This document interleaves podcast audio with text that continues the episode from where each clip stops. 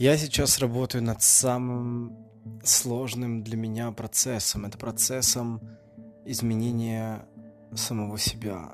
Тогда, когда ты сформировался с детства определенным образом, и в 25 ты такой решил, ебать, нет, так больше продолжаться не может, то тебе нужно изменить как будто бы исходные позиции, которые были заложены в тебя, я не знаю, какими-то определенными неконтролируемыми обстоятельствами. И сейчас я определил для себя, что а вот, например, когда я был маленьким, а, ходил в школу, то я никогда не выполнял домашние задания, потому что мне казалось, что этот процесс мне не интересен. Я всегда выбегал на улицу и искал каких-то приключений, искал а, что-то, с чем я хочу столкнуться, мне будет действительно интересным. Это та причина, почему я в школе был двоечником, не сдавал ни одну контрольную работу, вот.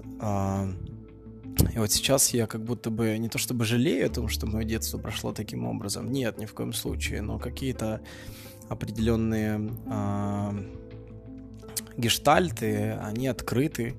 Вот, и их было бы неплохо закрыть. Вот, собственно, я сейчас лежу на диване, закрыл глаза и пытаюсь себе представить, каким образом я могу э,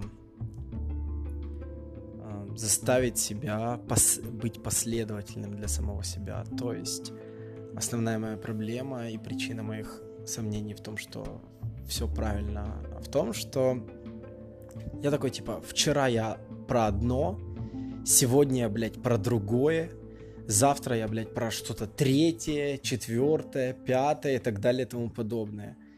И это меня, сука, немножечко подбешивает.